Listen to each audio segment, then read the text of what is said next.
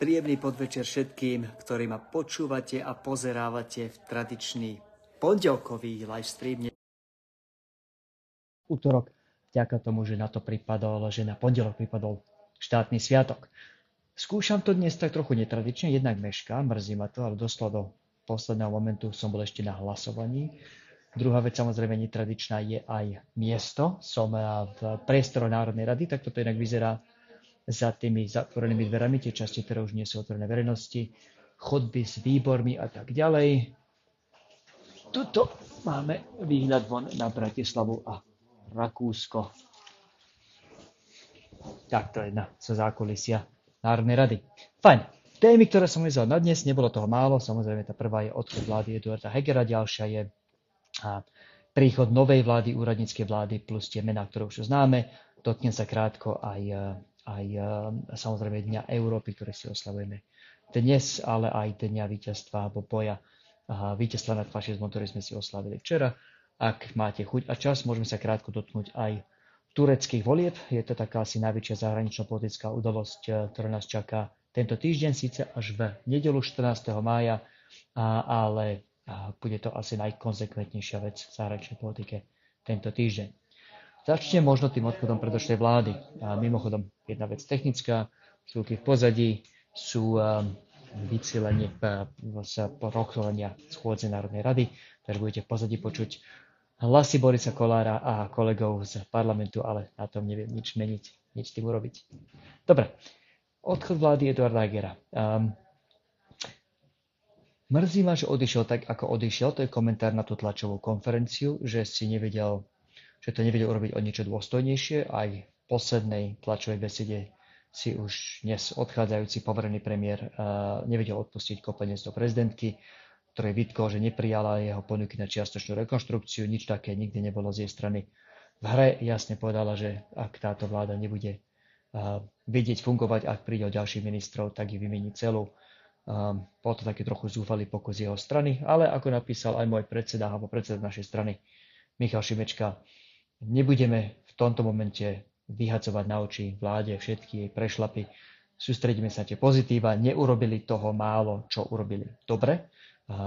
Podotknem, že v oblasti zahraničnej politiky a obrany mne srdcu najbližším boli výnimočne silní, či je to prezbrojenie alebo začiatok rozsiahlej modernizácie ozbrojených síl, či je to tá významná pomoc Ukrajine, vojenská pomoc Ukrajine, či zahranično-politickej línii naša jasná orientácia v tejto ťažkej chvíli na západ, na Európsku úniu a na alianciu. To boli všetko správne kroky. Neboli to vždy ľahké, neboli to vždy populárne kroky. Takže nebudeme po vzore ostatných si kopať do odchádzajúcej vlády. Čo bolo na nej zlé, to bolo predmetom mnohých predošlých vysielaní v tomto formáte. Povedal som to znovu a znovu, takže chcem pri príležitosti ich odchodu si pripomenúť dobré veci a najmä teda ich konzistentný, jasný hodnotový a prozápadný postoj do k otázky zahraničnej politiky a obrany. Teraz k novej vláde. Pýtate sa ma viacerí, pýtali sa ma aj novinári v, pri príchode do parlamentu, čo si o nej myslím, aká bude. Úplne odpovede samozrejme, že netuším. Dozvedám sa tie mená v priebehu dňa, tak ako prezidentka konzultuje jednotlivé politické strany, tak tie politické strany samozrejme púšťajú tie mená takže už sa to celkom úspešne dá povyskladať. Nič oficiálne samozrejme zatiaľ nemáme potvrdené. Nie všetci z tých, ktorí sú údajne na jej zozname a, boli menovaní v novinách, potvrdili, že aj to naozaj zvažujú. Um, takže všetko, čo poviem na Margo tejto vlády, aká bude, poviem s tým obrovským, um, s tou obrovskou hviezdičkou alebo poznámkou počiarov, že zatiaľ nie je definitívne známe jej znenie mena minimálne troch či štyroch šéfov alebo šéfiek rezortov ako Miri napríklad stále ešte nepoznáme. Takže ideme na to z najskôr jeden postreh k tomu, aká tá vláda, alebo že čo si myslíme o programom vyhlásení vlády a či jej podporíme. To bola tiež jedna z otázok v parlamente. Úprimne odpovede samozrejme, že neviem. Chceme vidieť najskôr ten kompletný zoznam a chceme vidieť programy vyhlásenie vlády, ten akt hlasovania alebo vyjadrenia dôvery prebieha tak, že vláda predloží svoje program vyhlásenie, de facto svoj plán na tých 5 mesiacov do parlamentu a za ten sa hlasuje. A pokiaľ nevidíme, samozrejme nie je o čom hlasovať. Jednu vec určite však neurobím, neurobím to, čo urobili smer, republika alebo Igor Matovič. A to je tak, že už buď explicitne alebo v podstate de facto nastavenie nemožných podmienok vylúčili podporu úradníckej vláde. Netuším, prečo by to niekto urobil dopredu. Je to také zákerné voči vlastným ľuďom, vlastným voličom, vlastným občanom, pretože vieme dobre, že vláda bez dôvery nemá plné kompetencie. Už s týmto experimentom za posledných pár mesiacov sme si dokázali, že vláda bez plných kompetencií nevyvládnuť efektívne a dobre. Prečo by sme upreli vláde, ktorá sa ešte môže vyklúť a byť dobrá dôveru a možnosť mať, mať tu tie plné moci? Absolútne netuším, prečo to robiť dopredu. Cítim za tým samozrejme len a len politiku, prípravu týchto strán na volebný súboj s prezidentkou. Sú pripravení označiť akokoľvek je vládu už teraz za progresívnu a byť proti nej len preto, že im to vyhovuje v zápase o prezidentské kreslo a to, že pritom vládu pripravia o možnosť robiť pre krajinu potenciálne dôležité reformy, to im je jedno, to im je ukradnuté. Ale to je taký ten prístup o, už, už typický pre aj pre Roberta Fica, aj pre Igora Matoviča aj pre republiku. Taktika spánej zeme, čím horšie, tým lepšie. Mrzí ma to, ale, ale neviem iné, čo iné sme asi čakali. V každom prípade progresívne Slovensko, jeden hlas, ktorý v parlamente máme, môj, sme povedali jasne, chceme vidieť tie mená, chceme vidieť ten program a určite nevylučujeme dopredu podporu tejto vláde. A nemá význam dopredu slubovať, keď sme nevideli ani mená, ani program, ale uvidíme, s čím prídu a podľa toho budeme hlasovať, budeme určite konštruktívnou opozíciou. No a teraz k tomu, čo tá vláda určite nebude, lebo počul som si, vypočul som si toho veľa počas víkendu už od toho spomínaného tria Smer Republika Matovič o tom, ako je toto progresívna vláda, a progresívny puč prípadne. Už dal som si tú prácu, škoda, že to neviem prečítať, trošku improvizujem a nemám tu pred sebou môj iPad. A, ale dal som si tú prácu, tie mená, čo sú známe, rozdiel som si ich do takých kategórií, že ktorí z nich sú odkiaľ, odkiaľ prišli. Narátal som štyroch úradníkov, to sú samozrejme pán premiér Odor, minister obrany Sklenár, ak je to teda, chcete mená potvrdia, podotýkam, že toto všetko okrem pána Odora nie sú prezidentko potvrdené mená, ale tu vychádzam z toho, čo je v médiách, čiže pán Sklenár, pán Vlachovský, ministerstvo zahraničných vecí, ministerstvo obrany, plus pán Horvát, ministerstvo financí sú všetko skúsení úradníci, ktorí v štátnej správe dlhodobo pôsobia počas rôznych vlád. Narátal som štyroch nominantov predošlej vládnej koalície na rezortoch práce a sociálnej veci, zdravotníctve, školstve a priznám sa, zabudol som, ktoré bolo to štvrté, žiaľ, opäť nemám uh, svoj zvyčajný iPad pred sebou, trochu improvizujem. Narátal som uh, jedného bývalého konzervatívneho politika, vlastne súčasného pána Šimka, ktorý sa dnes vzdal členstva v KDH, alebo pozastavil si ho, ale je samozrejme konzervatívnym politikom. Narátal som jednu nominantku, ktorá bola kedysi za koalíciu PS spolu, pani Dubovcovú, ktorá bola samozrejme kedysi predtým aj za SDKU, dokonca ju zastupovala v parlamente v tom volebnom období začínajúce rokom 2010 um, a jedného, jednu nezávislú osobnosť na poste ministra kultúry. Čiže so z tej bájnej progresívnej vlády, o ktorej tu hovorí Igor Matovič, Robert Fico a iný, sa narátal presne jedného človeka, ktorý má alebo mal v minulosti spoločné s progresívnym Slovenskom to, že kandidovala v prípade pani Dubovcovej za spoločnú koalíciu PS spolu a s progresívnym Slovenskom aktívna už roky nie. Takže toľko na Margo tej progresívnej vlády, nič takého samozrejme nie je. Je to vláda zhruba z polovice úradníci, zhruba z polovice nominanti predošlej vlády a plus niektoré nezávislé osobnosti a politici z rôznych strán politického spektra. Postreh k tomu uh, dianiu možno v Turecku, vidím, že to vás zaujíma a vidím tu aj otázky od divákov a potom skončím krátkou úvahou o tom dní víťazstva nad fašizmom a o dní Európy, dva významné sviatky, ktoré sme dnes mali, dnes a včera. K Turecku 14. mája, čiže túto nedelu sú asi najhorúcejšie očakávané voľby vo svete možno tento rok. V Turecku nejde o málo, prezident Recep Tayyip Erdogan sa uchádza už o x mandát, slavy takto neviem ktorý, ale ak sa nemýlim, ak rátame aj to krátke volebné obdobie v roku 2015, ak sa nemýlim, kde po už po roku zdovolal z nové voľby, nové voľby, tak to myslím, že už 4. či 5. volebné obdobie. Um, prezident, ktorý nezačal zle, um, ako starosta Istanbulu bol relatívne reformný politik, keď prišiel k moci na národnej úrovni pred mnohými rokmi už dnes, hoci zastupoval konzervatívnu stranu, nikdy sa netajal svojimi prísnymi islamskými názormi či politickými postojmi. Turecko prvých pár rokov viedol cestou modernizácie, cestou k Európskej únii alebo k členstvu v Európskej únii. Postupne však, čím jeho moc narastala, a či to bolo opantanie mocou, či to staré porekadlo, že moc korumpuje a absolútna moc korumpuje absolútne, tak sa jeho politika začala deformovať a, a zvrhávať. Posledných pár rokov je známy skôr tým, že si postavil ako svoje nové sídlo palác s tisíc izbami, pozatvára, vyhodil z krajiny viacero ľudí, ktorí boli politicky aktívni proti nemu, či sú to biznismeni ako pán Kovala, Kavala, alebo ľudia, ktorí boli politicky aktívni v opozícii a inde. Pokúsil sa zmanipulovať tieto voľby, zakázal jednému slubnému kandidátovi opozície v týchto voľbách vôbec kandidovať. Napriek tomu je to takmer malý zázrak sa opozícia vedel dohodnúť na jednom úspešne, zatiaľ preferenčne úspešnom kandidátovi.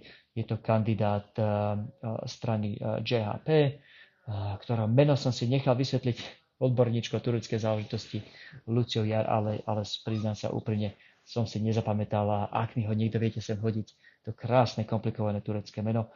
A tento človek vedie v prieskumoch podľa posledných prieskumov o 3 podľa stávkových kancelárií, dokonca to ešte viac, 53 ku nejakých 47. Tieto voľby zatiaľ boli, zatiaľ za žiadne okolnosti neboli férové. Prezident Erdogan si využíva dožičil úplne všetky také tiež administratívne nástroje, ktoré, ktoré má ako prezident k dispozícii, rozdávačky, nehorazného typu, ktoré by, ktoré by sa aj, aj Robert Fico tu v parlamente hambil. Napriek tomu mu to veľmi nepomohlo. Um, opäť prieskum vedie opozičný kandidát. Um, a otázka moja, ktorú som si chcel dnes práve s spomínanou Luciou Jar, ak ju nepoznáte, robí v Euroaktíve, jedna z najlepších slovenských odborníčiek na Turecko. Otázka, ktorú sme dnes okrem iného pri káve rozoberali, bola, či si vie predstaviť, že by prezident Erdogan odišiel. A odpoveď bola, že asi áno, že ten turecký volebný systém je relatívne robustný, volebná účasť je vysoká, to zastúpenie opozície v jednotlivých volebných okrskoch je silné a celkom dobre monitorované, takže bude ťažké samotný, samotný výsledok volieb sfalšovať. To, že kampaň bola neférová, o tom nikto nepochybuje, ale, ale aj, aj pesimisti, ľudia, ktorí kandidujú za alebo sú blízki opozícii a videli alebo na vlastnej koži zažili všetky machinácie prezidenta Erdogana, veria, že sa to, tieto voľby dajú vyhrať, lebo to posledné štádium, to štádium samotného, samotnej voľby a zrátania hlasov prebieha, je v Turecku relatívne robustné a prebieha relatívne férovo. Takže držme si palce o tom kandidátovi opozície, a to už prechádzame k otázkam, veľa známeho nie je, ale v každom prípade ťažko si predstaviť, že by bol horší ako Rajib Tayyip Erdogan a, a na otázku Olivera, či si viem predstaviť, že by tie voľby alebo že by moc mohla prebehnúť alebo byť odozdaná potichu. Som už myslím odpovedal, bude veľmi ťažké v prípade, že volebné úrady jasne certifikovali víťazstvo opozície pránu Erdoganovi neodísť. O čokoľvek sa pokusí a kedykoľvek sa pokusí v rozpore s výsledkami volieb ostať, Samozrejme, všetky zraky budú upreté na armádu. Tu si Erdogan dôkladne vyčistil, treba povedať, po puči z roku 2016. To bolo, opravte ma, vy čo viete a sledujete turecké záležitosti lepšie ako ja.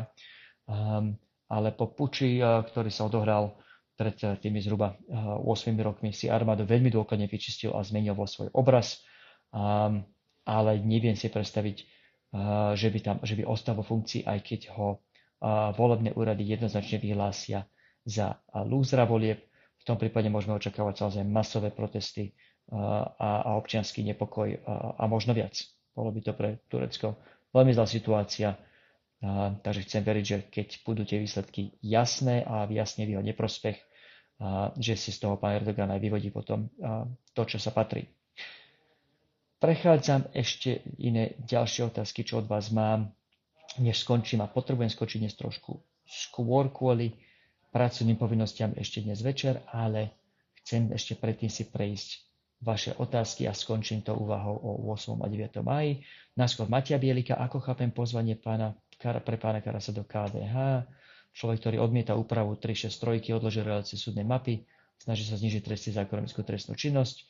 Pozrite, um, dozvedel som sa to od vás, Matej, keďže som sedel v parlamente a pracoval dnes na programe PS, tak, som, tak mi táto správa ušla. Ak je to tak, že pán Karas bol pozvaný, vychádza mi to len tak, že KDA samozrejme je na hranice zvoliteľnosti, potrebuje si pomôcť imidžovo a inak tým, že známych politikov ako pána Karasa, politikov mimochodom známych aj svojimi konzervatívnymi preferenciami, dotiahne do svojho hnutia. Dáva mi to politický zmysel ako ťah, ktorý robí hnutie na hranie vypadnutia z parlamentu tretieho po sebe um, pre v prospech zviditeľnenia, ale prináša to všetky tie pros, e, problémy, ktoré spomínate.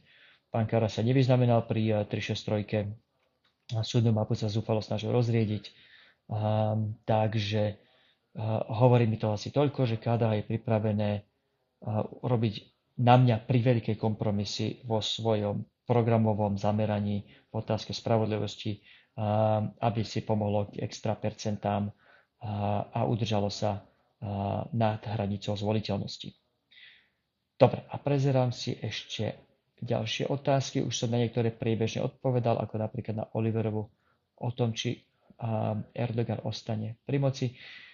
Ešte možno jedna, ktorá sa mi tu objavila. Alex sa pýta, či by sa dala zvýšiť nízka volebná účasť Slovákov v eurovoľbách. Fuj, ťažká otázka, Alex.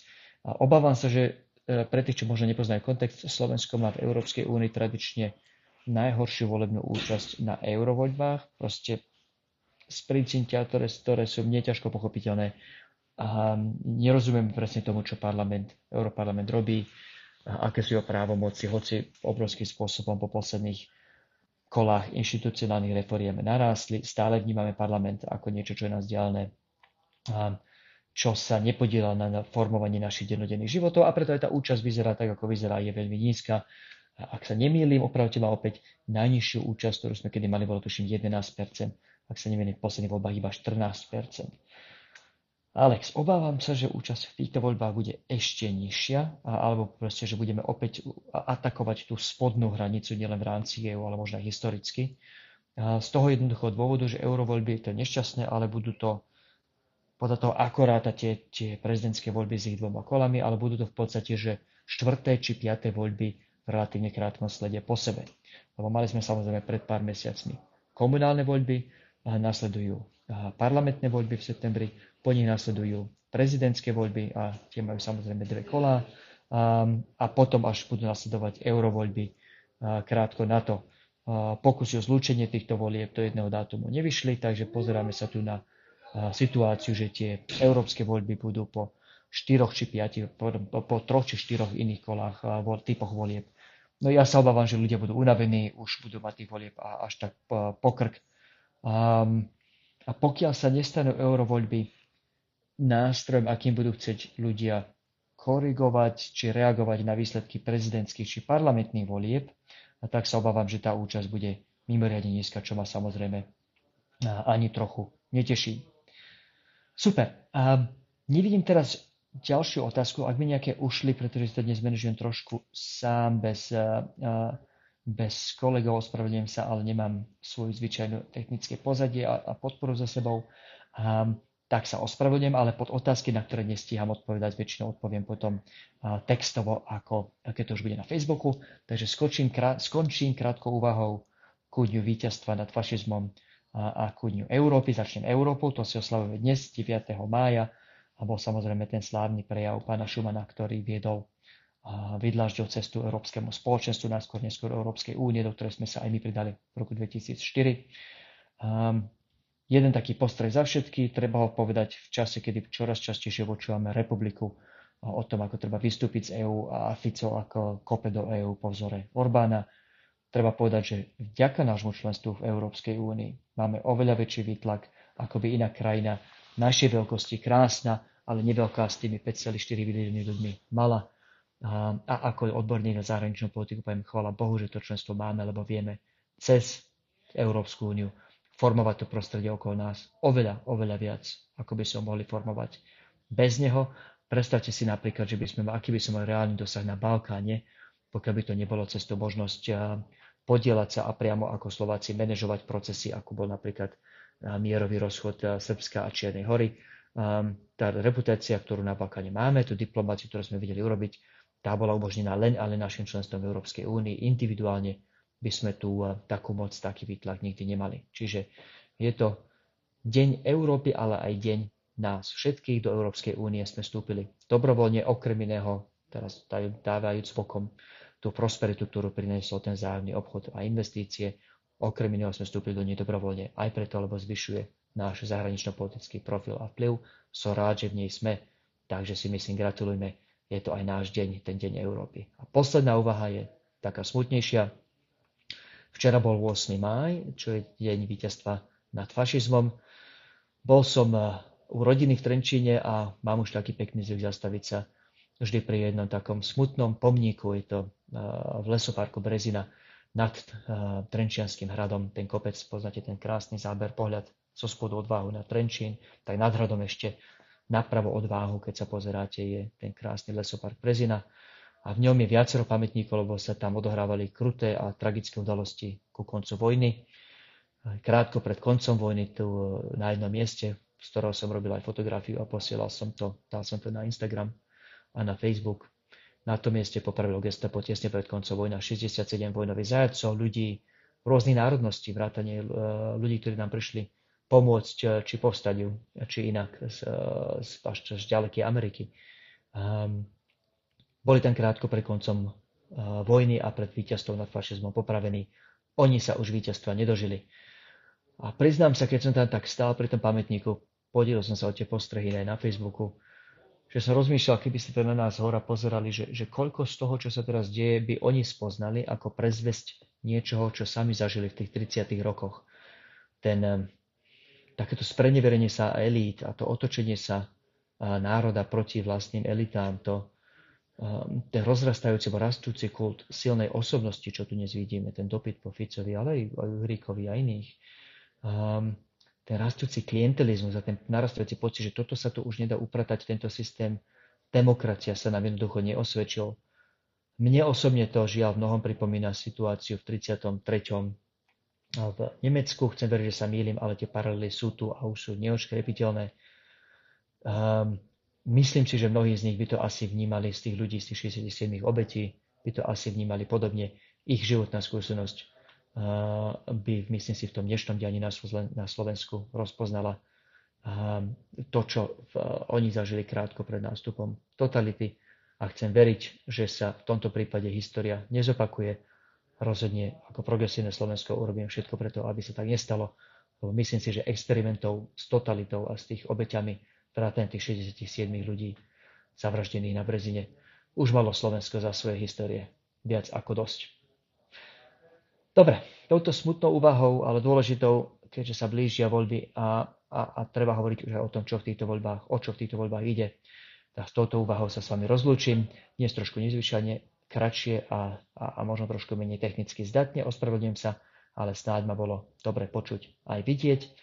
A od budúceho pondelka sa vrátime k zvyčajnému formátu, čiže v pondelok, nie v útorok, a vďaka čomu nebudeme ani hlasovať a teda garantovane už budem sedieť v mojom domácom štúdiu a nebudem improvizovať tu z parlamentu. V každom prípade ja som ďačný za váš čas, či vás, či vás oslovujem z parlamentu, či z domu. Dúfam, že aj, aj vás týchto, táto polhodina v mojej spoločnosti, že vám niečo nového priniesla. Uvidíme sa takto na budúce pondelok o necelý týždeň, o 6 dní. Zatiaľ prajem príjemný podvečer a dovidenia.